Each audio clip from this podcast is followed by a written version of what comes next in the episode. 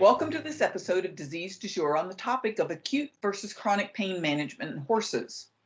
The Disease Du Jour podcast is brought to you in 2020 by Merck Animal Health.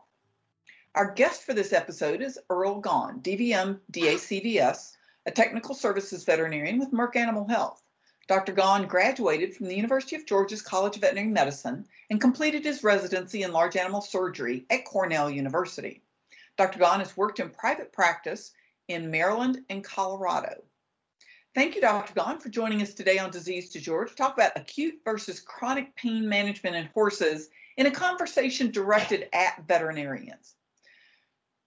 Well, thank you, Kim. It's nice to be with you. And um, before we dig into things, I guess I wanted to make sure everybody understands I'm not an anesthesiologist and I'm not a specialist in pain management by any stretch, but my experience has come from clinical work with horses and my work as a surgeon through the years. So uh, I hope what I have to say can be helpful and useful. Um, and looking forward to visiting with you about it. Well, great. We appreciate that. So I, I want to kind of start in general. So when when you as a veterinarian are observing a horse in pain, where are the most common areas you see it originating from? Well, I kind of think horses manage pain in two rather distinctly different ways, and that's when pain originates from musculoskeletal tissues and when pain originates from visceral tissues, which I would include ophthalmic tissues in that statement. That's without trying to sound silly about it, but horses that injure themselves, and um, I've lived in the barbed wire for quite a bit of my career. And if you have a horse that um, experiences a pretty severe wound, I'm fascinated that often what appears to be on their mind is where their next meal is coming from.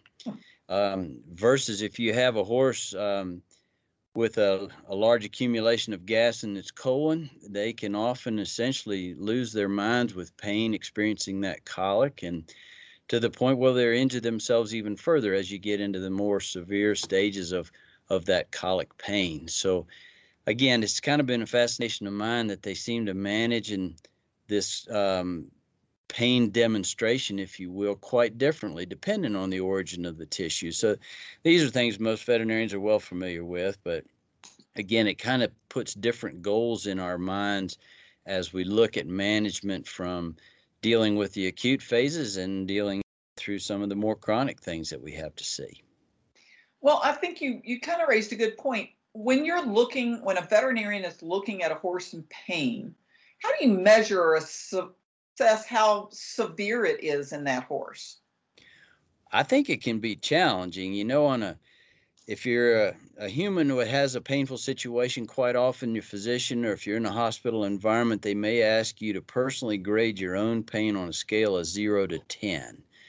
Each of us is going to have a lot of gray area as we pick those numbers between the two extremes. Horses obviously haven't figured out how to do that for us yet. But there's been some interesting and good solid work that's come out of Europe mostly, but I think it's been adopted here, looking at facial scales and facial changes, dealing most especially with the acute and then uh, kind of the gradations into more chronic pain. And that is anything from the normal kind of calm appearance of a horse's face to some tightening of facial muscles, lip position, um, ear position, and um, eye kind of squinting, if you will. There's even a recent report of a an app for your cell phone where you can take photos of a horse and get some people to back up your opinions.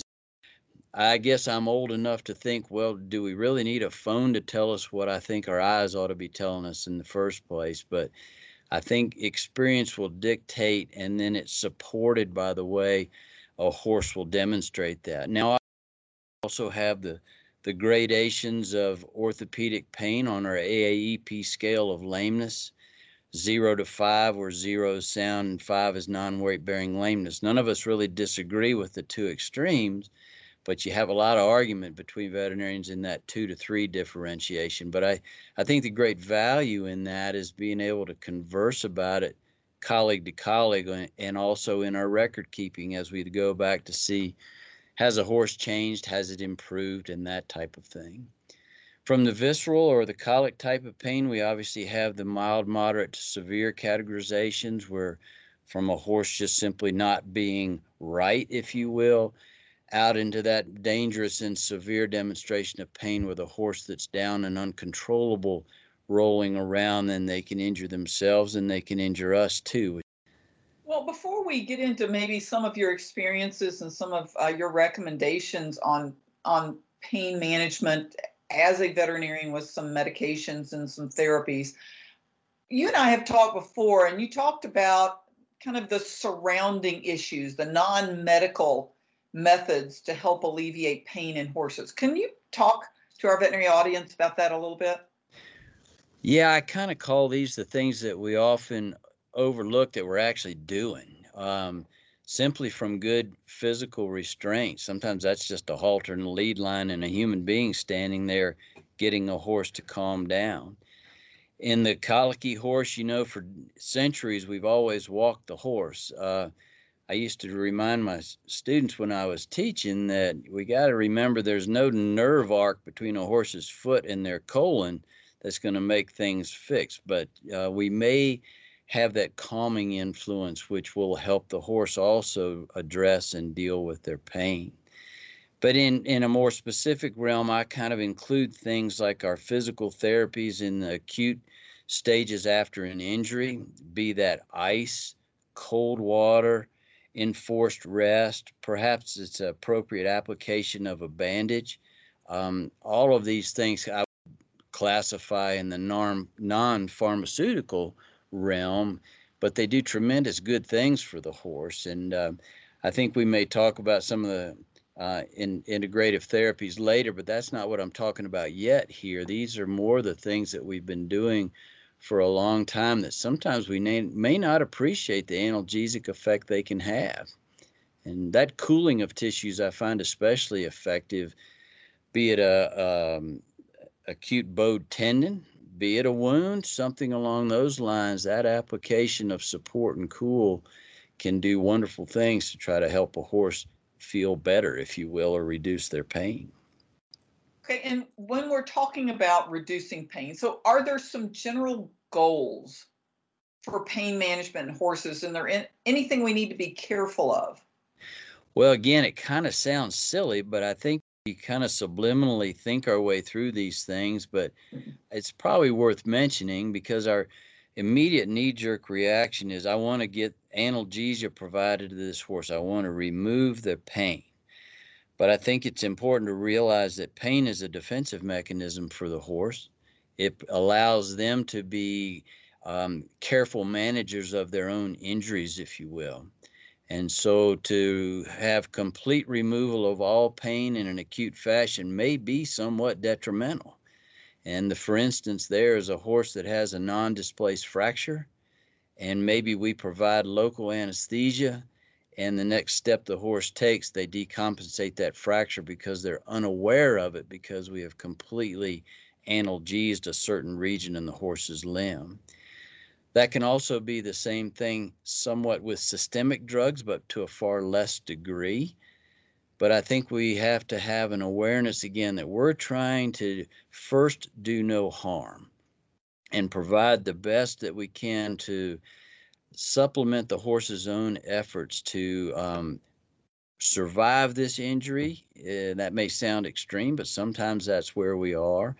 Um, and to not make the situation worse by taking the horse's mind completely away from the situation at hand. I think we'll probably mention sedative agents here after a little while, and that's certainly one place we have to be extremely careful, especially if we're talking about musculoskeletal injury and the pain that results from that.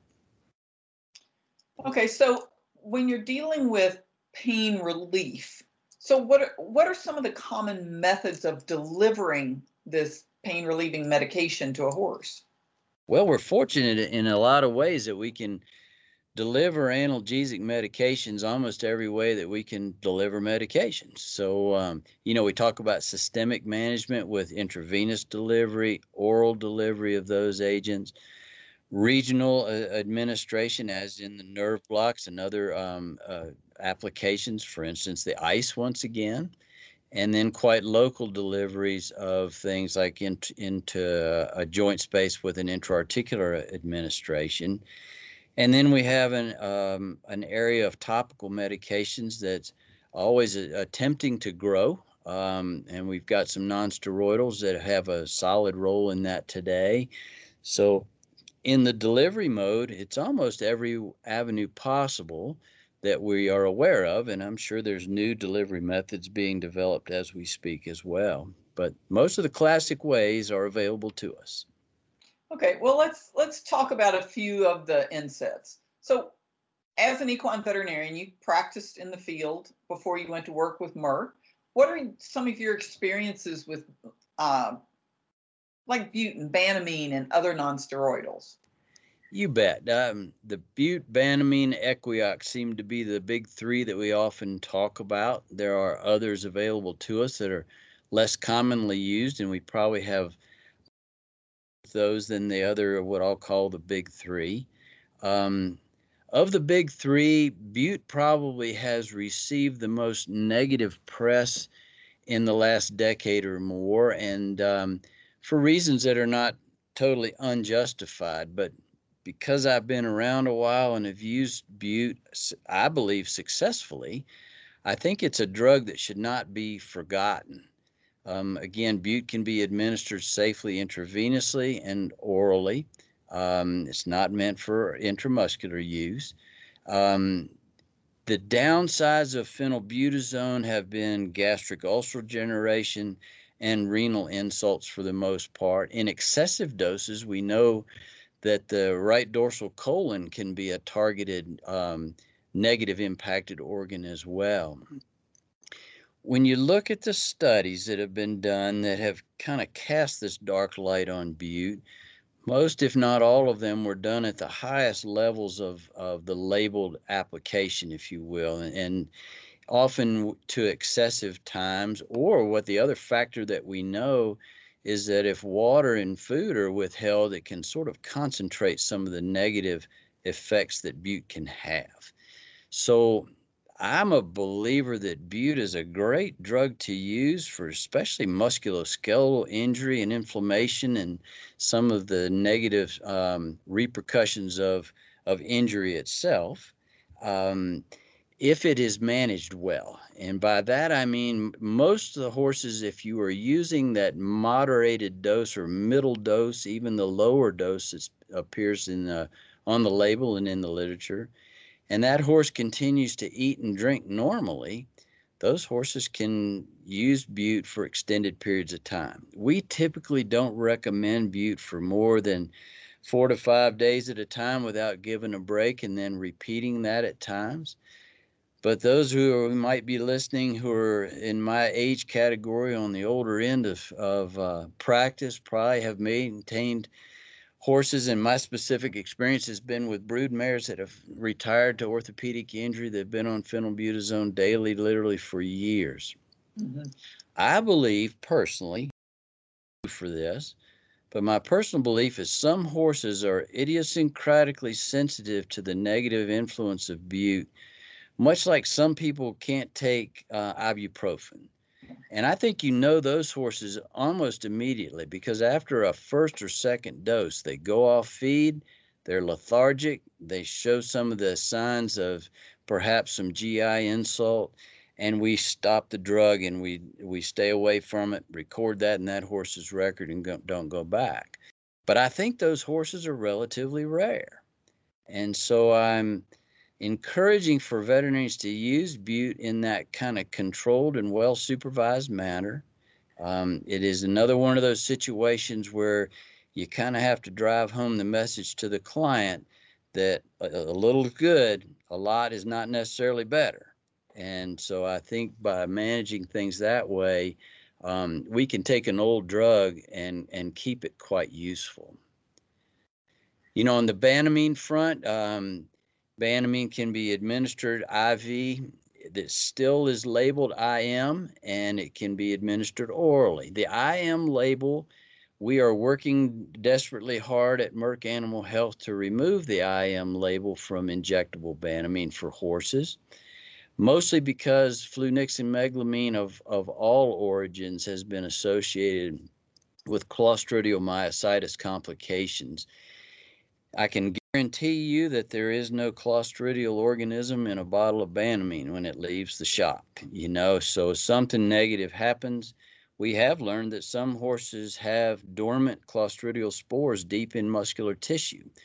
And so perhaps the tissue pH change from a local injection of Banamine stimulates that infection to to mature and become quite a problem. So as a general rule, we just simply anymore do not recommend IM use of Banamine. IV use and oral use seem to be still quite effective. And, you know, Banamine typically is selected for colic. You know, it's thought to be the colic drug of choice. And you know, the reality is it's just as effective for musculoskeletal inflammation as it is for GI problems. So a question has come up about what about oral G, oral Banamine paste for a horse that's having a mild colic?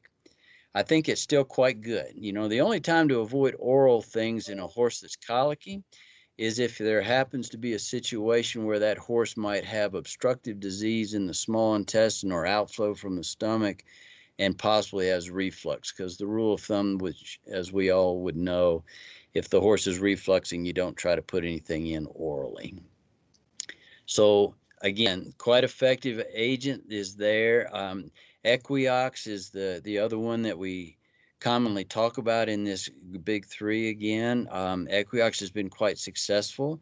You can have um, an initial uh, elevated dose because there seems to be some loading that's required with Equioxx to achieve some of the similar acute phase changes. Um, but Equioxx used for horses that have chronic low grade orthopedic things has been quite successful. And um, there's been some other discussion of using Equioxx um, around the management of the post op colic horse, and I think that's been successful as well for me personally, I, I, have just trended to use Banamine most commonly with visceral problems, Bute most commonly with orthopedic and musculoskeletal problems. And for me, Equioxx is that one for chronic issues. That's just the way I've personally tended to use those. So I got a little long winded on you on that one. I apologize for that. No, I think you know if it, it's like if you and another vet were sitting and talking, that's that's kind of what you all would talk about, and that's what this podcast is supposed to be for. And since we're talking about it, if you're talking to another vet, um, and I know you all talk about horse owners occasionally, so when horse owners are using Bute, what precautions do you recommend? Uh, you've already said, yeah, be careful. A little's good. A lot may not be better. In fact, it's not. Um, so what, what other precautions do you recommend, especially with bute use? You bet. Well, the first one may sound silly, and that's bute is not for human use. Um, it, it creates nasty problems with bone marrow and issues like that. Doesn't seem to happen that way in the horse. So much, much more. Um, what we're talking about is making sure that that dosing is required, and I, I tell people kind of a it's more of a story, but it led to some interesting work way back when I was a resident. Um, we actually designed a surgical procedure to remove the right dorsal colon from horses that had um, what we would today call bute toxicity. And what was the uncanny part of the story was we would have one representative of the horse saying they were given this amount of bute in the morning and when they came home from work and be it a spouse or someone else from the barn would look at them and go, You've been doing it. I've been doing it too. So essentially, they're doubling up and heading toward the high end of the dose in a hurry and essentially overdosing the horse, which is a, a, precaution that we need to be very careful of and cognizant of with bute. That is a problem. And so, most of the time, when veterinary supervision is in place and we're managing bute appropriately, I again fall back onto that thought. If a horse is eating and drinking normally while they're on bute, they are doing well and they're probably doing fine with no negative repercussions of the drug. We also have trended toward using bute once a day versus the original prescription of twice a day use. And anymore, probably most of us would go three, four or five days, give the horse some time off to see where we are with the drug before we would return to administration there. Because there's no loading dose needed with Bute, those types of approaches can be quite successful.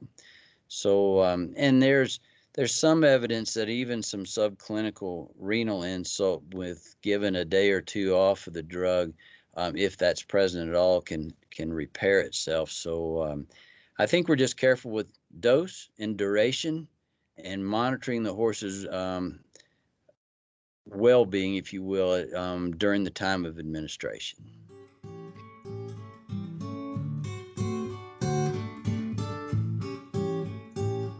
Today's Disease Du Jour podcast is brought to you by Banamine, flunixin meglumine, from Merck Animal Health. The pioneer NSAID for horses in the U.S., Banamine goes to work quickly to alleviate pain and inflammation from musculoskeletal disorders and visceral pain from colic to horses in your care. Don't get caught on call without it. Find out more about the science of pain relief at mercanimalhealthusa.com. Do not use Banamine in horses intended for human consumption. The effect of Banamine paste on pregnancy has not been determined. See product label for complete safety information. And for some of the, the more higher classed drugs, meaning opioids, mm-hmm. I know human opioid addiction is, is a pandemic in this country. Have you ever seen a horse addicted to opioids or have you used them long term in order eh, long enough to see that? I have not. And, and I think that's perhaps dependent on a couple things. One, any opioid um, administration to horses is being done by humans. And so you would have to have someone fairly dramatically anthropomorphized to a horse from human use. So what we don't have is the horse's ability to go, I think I'll just take one more Oxycontin today, um, which you said it, it's a, it's a tremendous issue in this country and across the world. So the other reality for us, I think, is we see enough negative repercussions from opioid use in the horse that we tend to shy away from that. And the specific big one would be morphine, where we know repetitive dosing of morphine to the horse has some pretty negative repercussions on the GI tract. And it's not unusual if we are trying that drug to see horses colic secondarily to the use simply from motility shutdown the most common opioids we have are more or less synthetic ones of butorphanol and um, can be a wonderful agent and often added to our sedative drugs. But often I, I use butorphanol on short term use post operatively after orthopedic surgeries to help a horse transition from the, the OR and general anesthesia environment back to that stall rest environment that might be required um, and I'm talking about a day or two or three.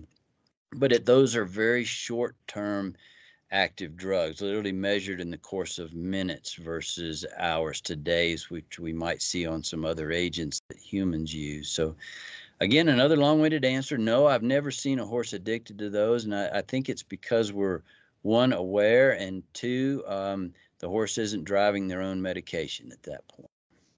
Yeah. Well, but speaking of horse owners driving medications, I mean, I have heard some of my friends who are horse owners say, can't we give this horse more pain control for some of these long term, like laminitis type situations? So, what's your experience with that?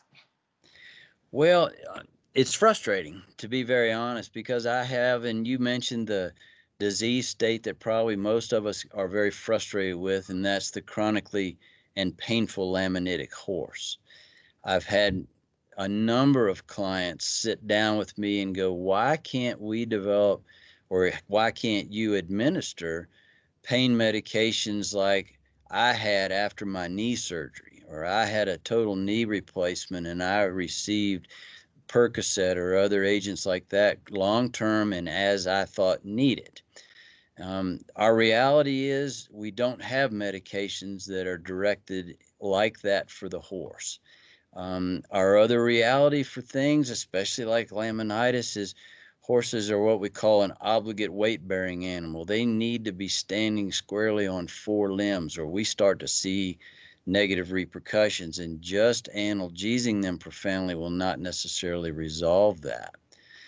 So, I think I, I share that frustration because I've experienced it. And I think when you look at the armamentarium of medications that we have available to safely administer to a horse long term, they don't include those um, opioid like analgesics, which uh, people can take but have to be very careful with. So part of it's an availability, part of it's just the biological differences and, and physical differences between man and horse. Okay, well let's let's move into another group of drugs. So tranquilizers and sedatives. Do they provide some pain relief and and how do you use that as a veterinarian? You bet. Answer quickly is yes, they provide some. And, um, tranquilizers and the one we most commonly talk about there is acepromazine. I don't generally look at acepromazine as a profound analgesic drug. I think it may have some mild analgesic effects. That's very hard to determine. Um, most veterinarians who are listening probably recognize that a horse that's acutely distressed, um, giving acepromazine, in, at least in my hands, has not been very effective at one, tranquilizing the horse, and two, creating any kind of analgesic effect. So probably we would shift over to our alpha 2 agonist drugs of xylazine and detomidine. And I think by virtue of the sedative effect of those, they provide some pain relief. And you can see that probably demonstrated in easier restraint. Um, you be careful again um, how much we administer. Um, I think it's important to remember with those agents that the dosing that's described on the bottle, if you will, is a, generally a pre anesthetic induction dose. So it's profound. Um, if you give the labeled dose of xylazine to a normal horse, you'll have their head drop to the ground in seconds, and they are generally ataxic. So therein lies the problem. Yes, it's sedation, probably with some added analgesic components to that, but take again that horse that you're suspicious might have a fracture, it might have a tendon ligament disorder that is threatening for what we call decompensation or just coming apart. Um, unfortunately, I've experienced that where you sedate a horse, be it to load or unload from a trailer, they kind of forget what they're doing in their ataxia, and that uh, long bone fracture that was not displaced becomes displaced because the horse simply fully weight bears on that and has a catastrophic result. So there's this balance that's going to be required when you're sedating a horse between what's manageable and safe to do, back again to the do no harm approach, and one that could lead to more complications. And sometimes we get in a rock and a hard place. I mean, veterinarians that deal with horses find themselves in difficult and peculiar times and places. And um, so sometimes you have to go there, but just remembering that, or at least keep it in mind as you're weighing out the the risk and benefits um, of using those drugs becomes important. Perhaps another uh, analgesic component of that is a common combination of drugs for restraint and for management of a patient is to combine that synthetic opioid of butorphanol with an alpha 2 like a xylazine. It prolongs the effect and it pro and it makes more profound the uh, effect of the drug as well. So um, just have to remember that um, that it'll be there longer, and you might make a horse more sedate than you thought you would um, if you're not careful with how much you're administering to that horse. Yeah, and let's kind of keep going on that. Um, long-term pain relief. You know, horse owners will see their veterinarian do nerve blocks and other techniques, and they're like, "Why can't we just do this long term?" So, what what is it that veterinarians can tell horse owners about that type of, of drug use? You bet, especially with local anesthetics. We have several that are available to us today. The lidocaine and carbocaine, the duration of action, regardless of how they're administered, can be measured in, in minutes. Um, we have another one, butorphanol, that can extend the local anesthetic effect to several hours. There's a new agent out now, which is a, local anesthetic that's liposomally associated. That uh, the thought is you can get approximately three days of duration out of that. Now, once again, we have to remember the how and the when and the why that we might administer that. Is um, removing all sensation from a region of a horse's body reasonable for a longer duration. Um, in the potential to create a harmful situation, once again, we would have to be careful with that drug where I used to use butorphanol uh, um, after an ovariectomy on a mare, um, be it from a large ovarian tumor or whatever you might do, those horses are quite often pretty uncomfortable in the post-op phase. So being able to provide that type of analgesia would be a great assistance to us in the post-op phase versus something that's orthopedic and, and musculoskeletal, let's say in the distal limb maybe we need to be careful on that. So maybe the laminitic horse would be a great candidate for that. I think we have to understand the vascular ramifications from an agent like that. But again, you know, not to be preachy about things, but we've got to be careful with something that's that long term about it potentially being abused. Um, you know, the horse some distal and musculoskeletal thing that if we just blocked it and sent them to a show for the weekend, is that an ethical thing to do? I think we have to search our own thoughts about that before we would proceed. But so there are some dynamic changes happening with local anesthesia. Regional applications have also been used from intravenous perfusions and that type of thing. Um, but we're still studying some of that and trying to figure out what's the best way to utilize those. And I know in humans, you can slap a patch on something that hurts or rub some cream on your back or your knee or your neck. What about those kind of topical treatments for pain in horses? You bet. Well, the, the diclofenac that we have available to us through the, you know, the brand name Surpass, everybody's pretty familiar with. Um, I think for specific applications has been quite good. It's certainly added a nice addition to our armamentarium of, of approaches to inflammation and pain. Um, Voltaren being the human labeled dose or labeled product for um, of diclofenac. I've used that personally, and I would tell you from personal use, it's not profound, but it, it is effective, and it, it can be uh, effective for the horse as well. So in addressing acute edema, some tissue swelling, and the pains that can come from that type of injury, I think these agents can be quite good.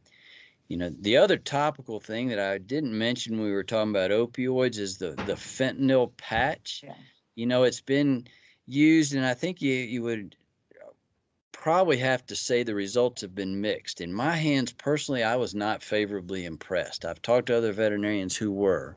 Um, if you're interested in that, I would definitely uh, approach a an anesthesiologist to have that conversation. But um, my personal experience is I may be picking the wrong cases for them as well. But I think specific to your thought, um, was the topical use of something like Surpass.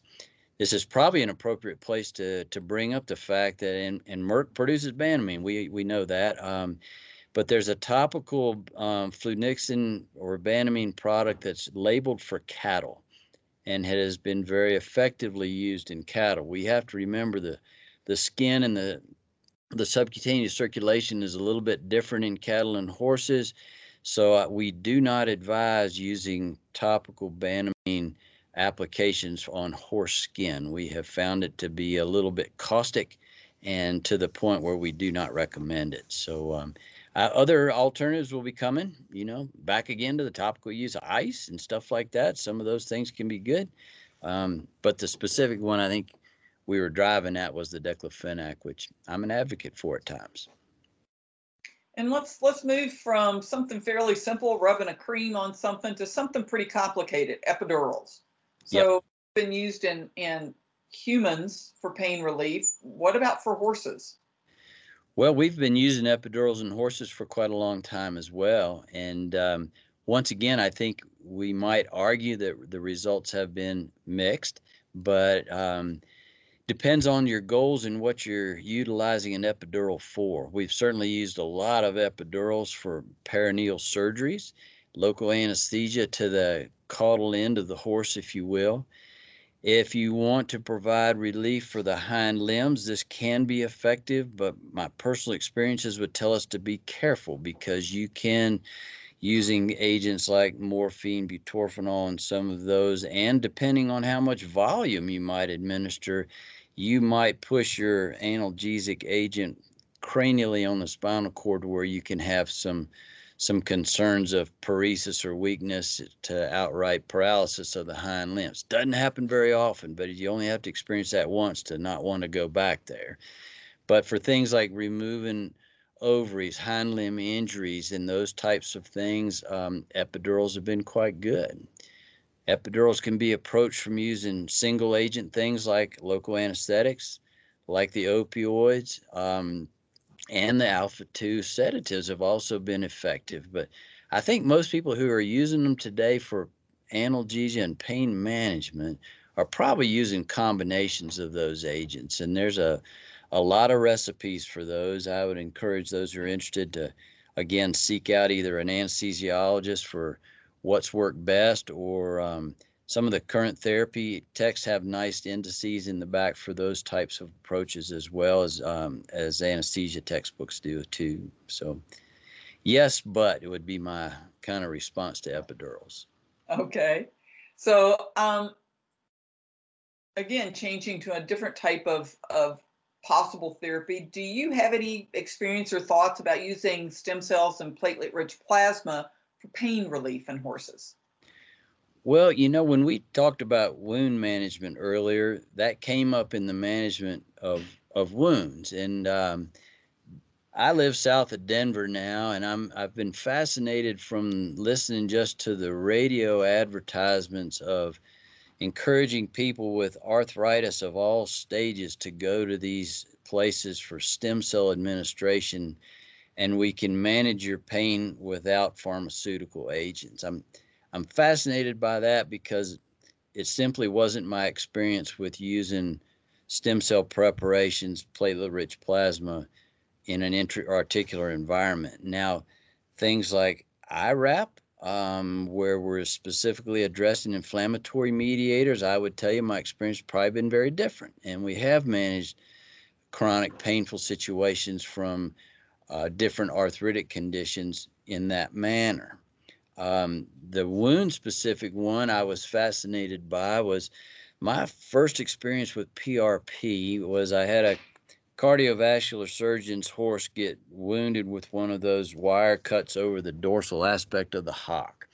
It was not a happy wound, and uh, but it was interesting having conversations with this gentleman because he talked about his open heart patients where he would open an individual sternum and he had begun putting PRP in his sternal closures. And his observations were his patients were far less painful in the post op phase. They got back to um, regular activity into their physical therapy much quicker than the patients that he did not do that to. Very subjective observations, once again, um, but it fascinated me a little bit. And so I had mentioned that in our wound um, discussion, and I, I, had a veterinarian contact me and wanted to pursue that a little further. And I once again had to kind of confess that's just an observation. I can't tell you that from my equine applications of PRP that I have necessarily noted that. I've seen a lot of nice hap- things happen to injured tissue, um, but analgesia is such a hard thing to quantitate in the horse. I'm not entirely sure. I just think we have to be careful not to extrapolate again the current human marketing of especially stem cells for analgesia back to the horse. I think we have to be careful there. Yeah, and for our listeners on the podcast, when Dr. Gaughan is talking about, we talked about that wound. Um, we did a podcast for veterinarians on wound management. That was episode 33 on disease du jour. So you can go back and listen to that one and hear a little bit more about what he had talked about. Um, I guess one of my last questions is what are your thoughts and experiences on using acupuncture and other integrative therapies for pain relief in horses?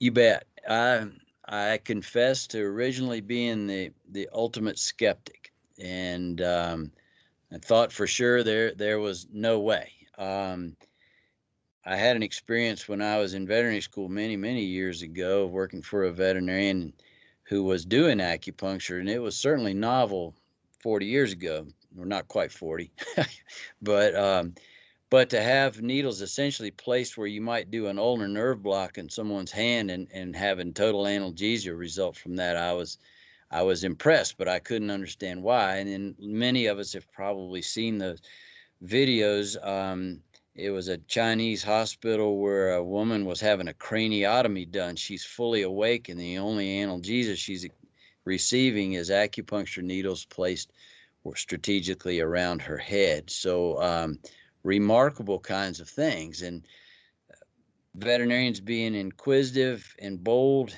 jumped into this field, and um, we've seen some interesting things happen. Um, the best Western perception of this that I can come up with is that we see some disruptions or, or things of neuropathways. We see endorphin and enkephalin release that can result. I think those things have been proven um, scientifically. Much of what we see, I have trouble understanding because, again, I'm just classically Western trained and and I don't fully understand everything that's there. But I have colleagues now that I think incredibly highly of that are daily practitioners of these arts and sciences, and um, they achieve remarkable things. I and I've gotten to the point where I, working side by side, it's interesting to see things like a horse receiving acupuncture therapies have a mental change and and go from somewhat perhaps uh, wired or excitable to quite calm, even almost you could argue have a sedative effect from that. But also, we've seen some things that have proved to be therapeutic in an analgesic way. I wish I could understand them more, but I don't deny them anymore like I used to. And I'm fairly quick if I exhaust my approaches to at least suggest a client find a veterinarian or if I know them and they're close, I'll refer to people that do these things. And, um, you know, obviously there's no one time things fix all because they have to continue to repeat a lot of these types of therapies. Um, but something as good is happening. Um, my argument would be it doesn't fix everything, but it might be worth obtaining um, another opinion on or seeking out a practitioner who has good experience with these approaches and go forward. You know, another perspective is that obviously someone um, in the regulatory fashion thinks enough is positively happening that a lot of these treatments are not allowed on show grounds and that type of thing, and they're attempted to be fairly highly regulated. So, um, again, I I would encourage people to have an open mind. Um, I've tried to maintain that, and I'm much more um, pleased to refer than perhaps I used to be. And do you have any other final comments or thoughts on or acute pain management that you'd like to share with our audience? Oh, I, I think we've probably touched on most things, but I think pain management is like so many things, is one of those things that um, someone else's experiences can be quite valuable. And so if you have reached a point in a case management where things are just not working for you, um, open up to your friends and colleagues and, and seek another opinion. And uh, to me, there's probably no greater example than that laminitic horse again, because um, it's an old saying perhaps, but it, you know, a veterinarian tends to treat the next laminitic case based on whatever worked for him the last time. And that probably didn't work on every horse they've ever treated because it's such a wicked and variable kind of problem. But um, be it again musculoskeletal, visceral, ophthalmic types of things, if if you're frustrated, reach out because there are people who have been quite um, creative in their approaches as long as we keep that saying of do no harm prevalent in our approach to this, I think we can do nice things for the horse. Well, thank you very much for joining us today, Dr. Gaughan, um, on this episode of Disease du Jour. We want to thank our audience for listening to Disease du Jour and a special thanks to our 2020 sponsor, Merck Animal Health. Please listen and rate previous and future episodes of Disease Du Jour on iTunes, SoundCloud, Stitcher, or your favorite podcast platform. We invite you to follow EquiManagement on our website or our Facebook, or feel free to send me an email at kbrown at aimmedia.com. Disease Du Jour is a production of the Equine Podcast Network, an entity of the Equine Network.